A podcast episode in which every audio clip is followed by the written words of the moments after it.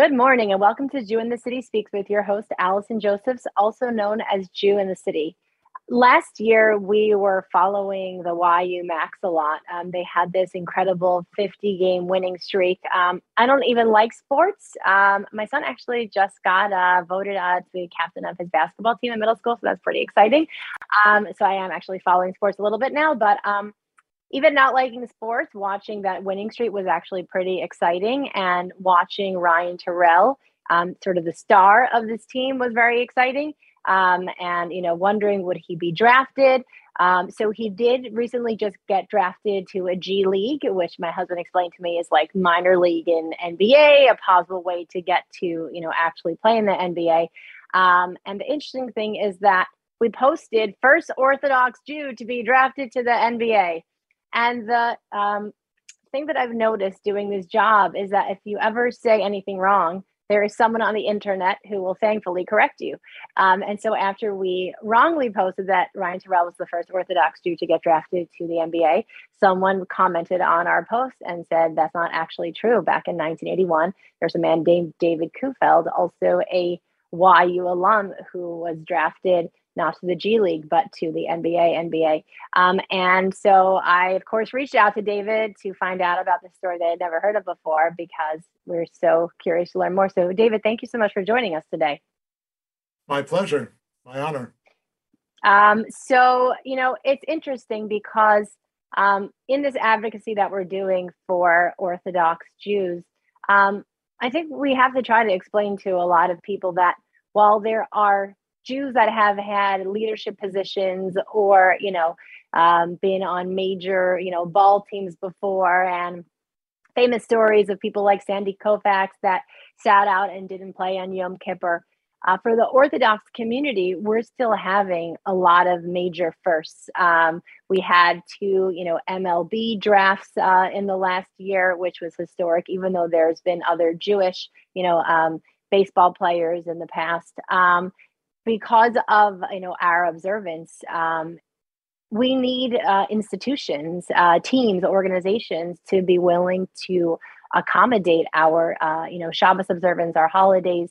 Um, and you know something that's on our mind a lot is that as we're sort of in these times of increased inclusion and equity and diversity um, will jews count in those spaces as well? So um, if you could just take us back to 1981, I was one year old. Um, so that's a, you know, I was in the world at that point, but um, I don't remember it very much. So, um, where did you grow up? Um, when did you start playing basketball? I can tell from Zoom you seem to be a pretty tall guy. So, tell us about your basketball career uh, before you got to the NBA. Sure. Um, I was I was actually drafted in 1980, but one year. Oh, whoops. Uh, we won't quibble. Um, okay, 1980 my first sport was actually baseball. Um, okay. I started our uh, baseball team out in Great Neck, where uh, we had moved to when I was about eight years old. And um, a f- funny story is obviously I, I, was very tall from a young age. You can see pictures of me in kindergarten looking quite tall. Um, and it used to be the procedure for about half an hour before we would start a baseball game you would have to convince the other coach that I, w- that I was not a ringer. I was actually uh, 11 years old or 10 years old. Uh, but um, so I started there. And uh, I guess in about fifth grade, I started playing basketball, uh, say a little more seriously. Sixth grade, even more so, although I don't think I made the team uh, at North Shore Hebrew Academy when I was in sixth grade, but I did at seventh grade and certainly eighth grade. Um, I, I was encouraged, particularly by my parents, to uh, to pursue sports um, for for a variety of reasons, and uh, they were willing to do the other part of the hard work. You know, the the athlete himself or herself obviously has to put in hours, but when you're younger, uh, someone has to take you to practice someone has to uh, be there for you. And uh, they certainly did that uh, for me um, in many ways. And um, so i was just for example i was six three at my bar mitzvah. Oh wow. Uh, look at And what- what's garments your- what- kids. How tall? How tall are you? What What was your maximum height that you got to? So I'm uh, six eight if I stand Oh, up wow. straight, uh, which um, sometimes is dangerous depending where I'm standing. Um, so being that tall, certainly playing basketball in a way uh, helped it. I know some. I know it's it's tough for some tall kids who are not basketball players because that's the first thing people will ask them. Wow, you're so tall. It would be a shame that you're not a ball player, but. Um, uh, so I started. I spent uh, many, many hours in the driveway shooting and practicing, and uh, perhaps I should have been hitting the books, but I was hitting uh, shots instead. And where'd you go to high school? Uh, so I went to MTA, uh, which was uh, um, little schlep from Great Neck, but uh, I played varsity ball from the time I was a freshman. And um, uh, it was, as I was saying, uh, I probably didn't appreciate it enough then of, of how many of the hours my dad, after a long day in the office, uh, to, to come schlep up to Washington Heights uh, at least twice a week to, uh, to pick me up. And um, so I, I was at MTA and uh, we had we had some good teams, not every year, but um, most of the time. And then I uh, went to YU, which was really I, I, I was intent on playing college basketball, and uh, as as we know, it's it's very difficult to play elsewhere uh, if you're Shomer Shabbat, and um, obviously there was no conflicts there. But uh, those were the day; those were the call it the uh, the lean years of, of yeshiva basketball. Um, we had no gym. We uh, had a hard time getting enough players, uh, which you need for practice to, to scrimmage and all of that. And um, it was uh, it was very tough. It was very. Um, luckily, we had we had an outstanding coach, uh, knew the game amazingly, and was even a better and is um, even a better person and advisor who I still feel very close to today. Um, Dr. Jonathan Halpert, Johnny Halpert. Um, but it was just a very, it's just a, it was a wide, just a widely different time than today when there's an amazing gym and there are fans and um, people can follow you. They can watch the games online. We played in what we, I guess you would call radio silence. You really, you had to make a real effort to come to our games. Hmm. Um, And it was Division three at the time as well.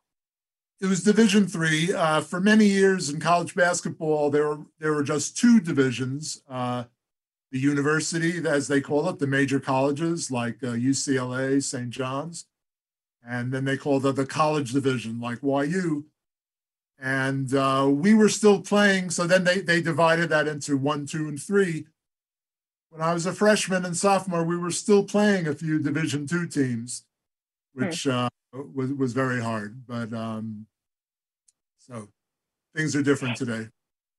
And so, um, if you're playing D three and the team wasn't like the current YU Macs today, um, how did you, I guess, train to be good enough? How did you get the idea that you might be able to make the NBA draft? If you could take us through um, what that process looked like. Sure. Um, I was lucky in that um, you know, my personal statistics uh, were very high. I uh, led the nation in rebounding for two years.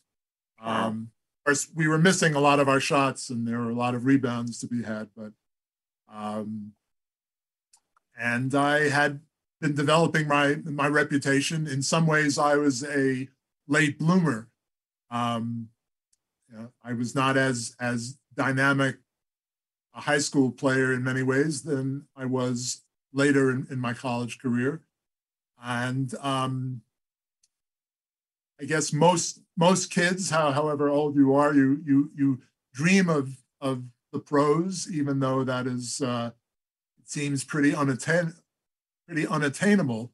And um, just to put just to put things in perspective, it was it was it was just no one would in their right mind would even think it was possible. It was just very hard in general for a Division three player to make it to the big leagues.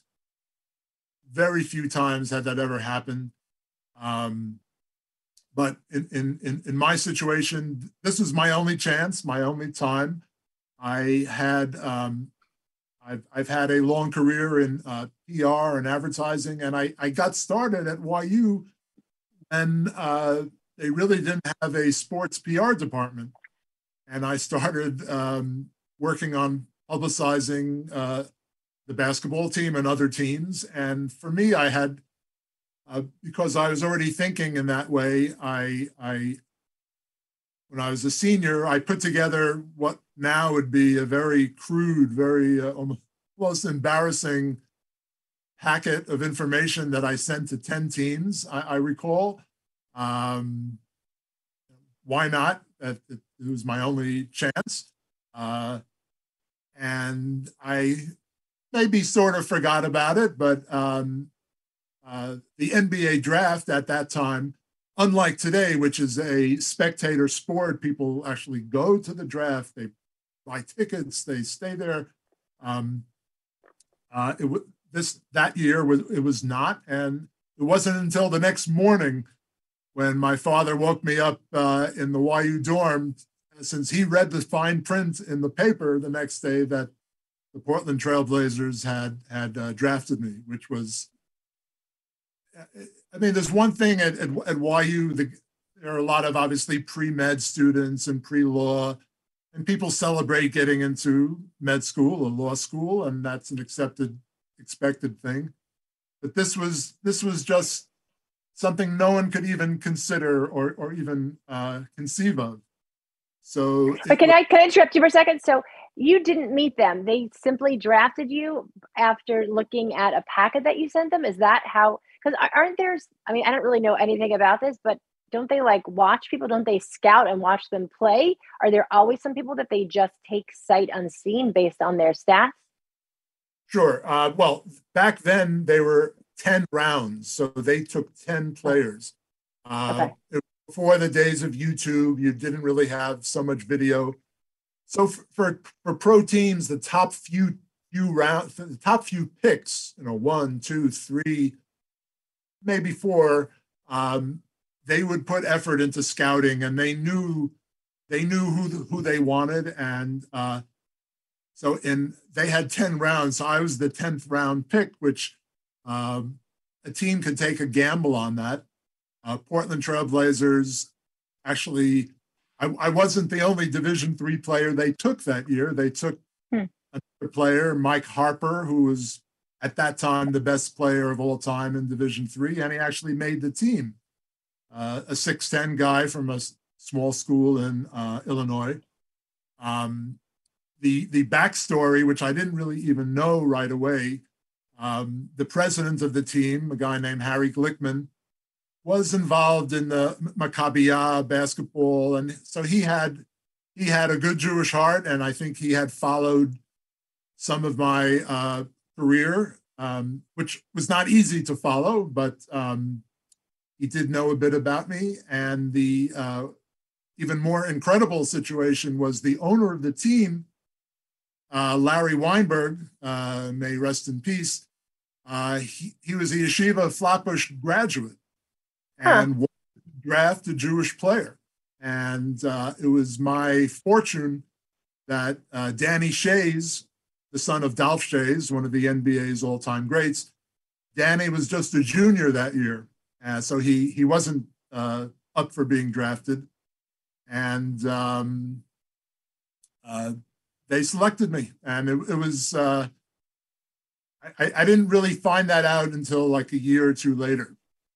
Uh, Larry uh, was one of the founders of AIPAC, and my mother, may she rest in peace, was uh, met him at a um, um, a um, um Zionist meeting, uh, uh, um, uh, council uh, council of presidents, and um, so we found out later on. And uh, turns out my grandfather was, was his principal, and at, at Flatbush. So, and he didn't put two, two and two together. So it's just nice how uh, sometimes things come full circle.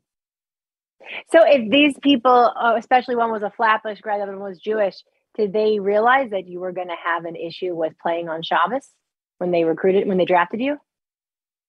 Um, I don't think so. Uh, um, you know, I, I had I had honestly a, a, a fair chance to make the team like any other guy there. Uh, they invited. So what's different now is that then they had what's called a rookie camp.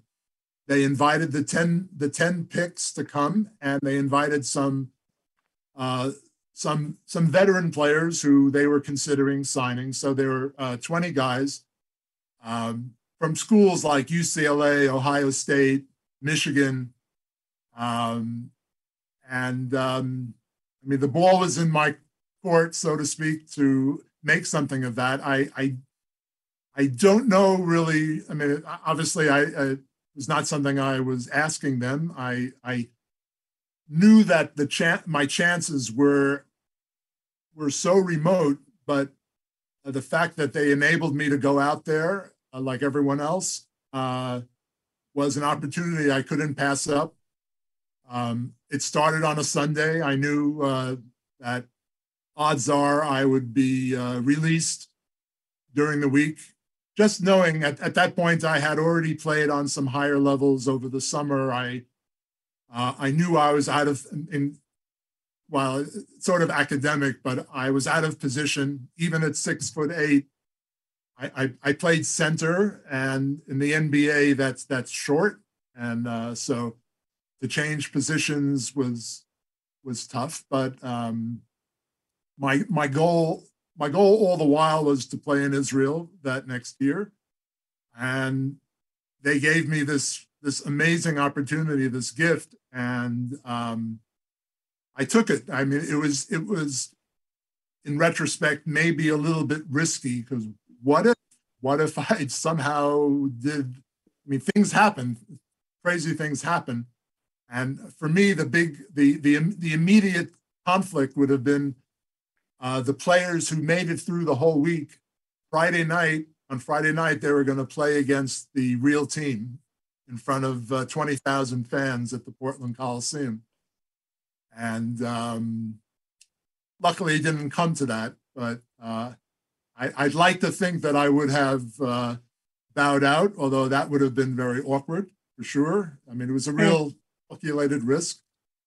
Um, my mother was only convinced that, well, I made the other teams I've tried out for.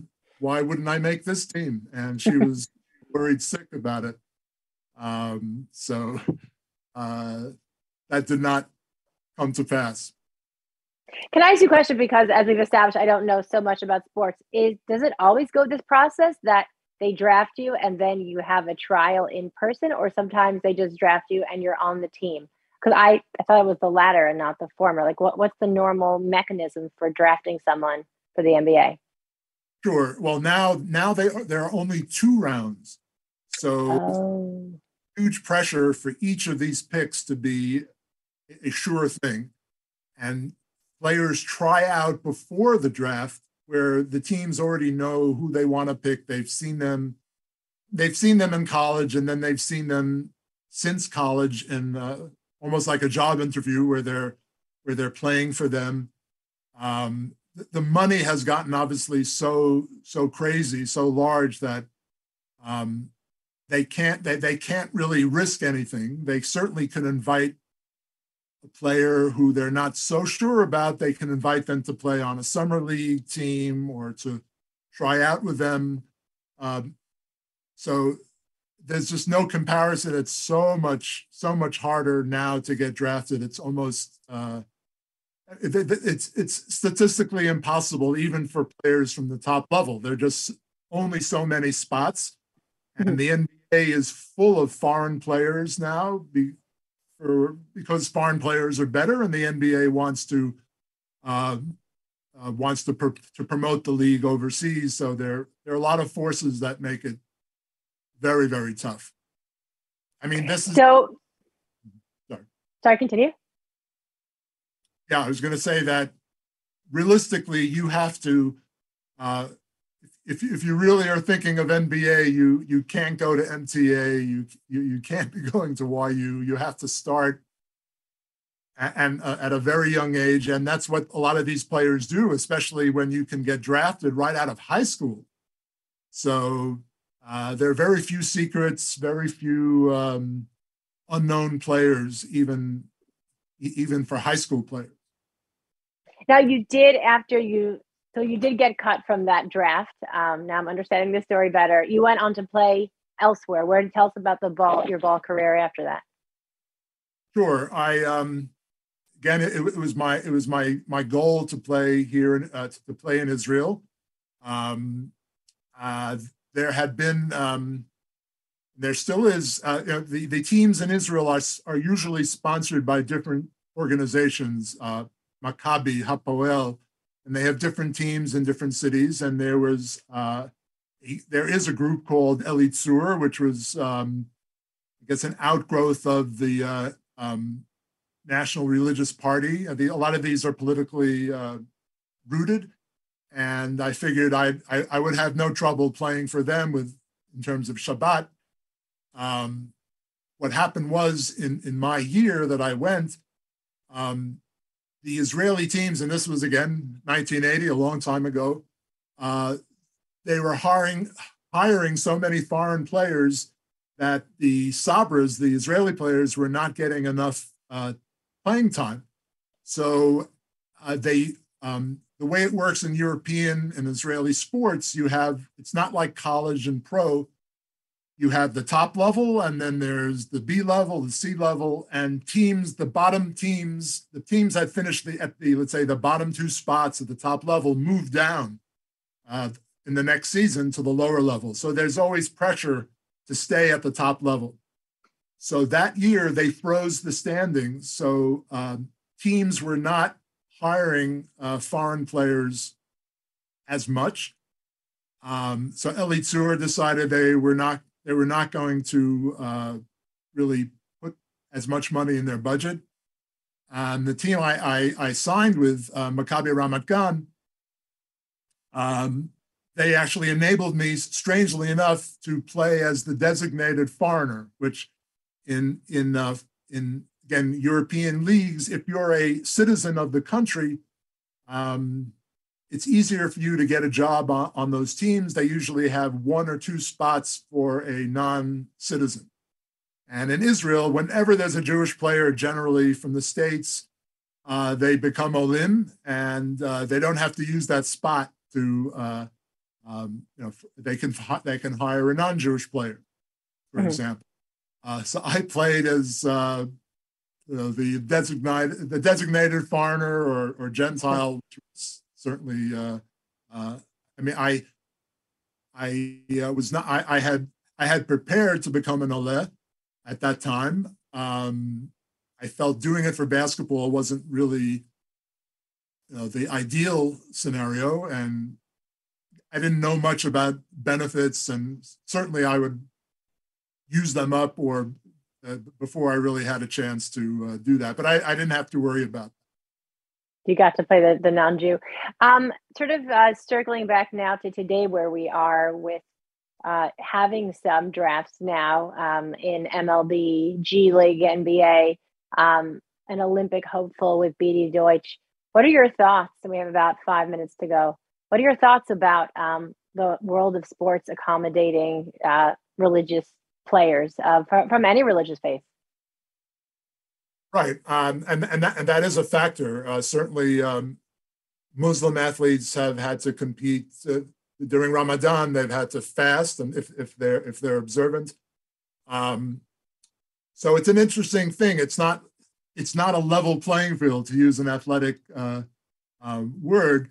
Um, sports, it's all about how good you are. How certainly, depending on it might be, if you're in a team sport, there are other things you can't control. Um, so you there there is a meritocracy, um, but at the same token, it uh, one's one's observance, uh, one's religious observance should not preclude you from um, from being given a chance to to succeed or fail. But um, uh, at some point, either you have the goods or you don't, and so it's it's a little bit different than let's say uh, uh, lawyers, accountants, or whatever uh, profession. When you're dealing with talent, whether you're a singer, an actor, um, it's it's it's a very it's it's certainly complicated. Um, I, I, I believe that um, you know hard choices have to be made by the athlete, him or herself, as as to how far they will go, how they will how they will try to bend the rules if they have to. But that that's a very personal thing and harder to do when you're in the spotlight and and if you're yeah. a role model. Um, those are not easy. Those those are not easy questions, and um, I, have seen that in, in, in various scenarios. Uh, yeah. When I YU, I, I, I I was in the drama club. Of course, I couldn't get many roles because I was a foot taller than the rest of the cast usually. So there are only so many monsters that they could have in a play.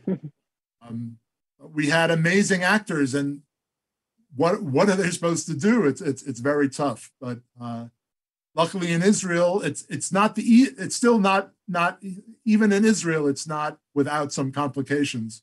If your mm-hmm. soccer player, games are uh, generally on Shabbat. Mm. I was that that in basketball, when I played in Israel, the games used to be the league games were Friday nights until the year before I, I started, where they moved to Sunday nights. So I, I was lucky. Wow! So not even in Israel. Um, yeah, you know, I I hear the the complex nature of it, and obviously the person has to have the talent and you know the will to uh, practice as much as it takes to um, be able to compete. But the question is, if the talent and the the will is there um, in this age of you know continuing uh, inclusion and um, trying to find ways to create diverse uh, spaces um, can there be room for you know religious uh, accommodation as well so um, that's a conversation we're going to keep on having and keep on hopefully bringing to places like um, you know different sports organizations we're doing that now in hollywood um, but just want to thank you for being a trailblazer in this space um, and now we'll know that david kufeld in uh, 1980 uh, was the first Orthodox Jew drafted to the NBA. So thanks so much for for your work for our community. Thank you, and thank you to, for all you're doing as well. Thanks so much. And you can catch us same time, same place next week. Bye bye.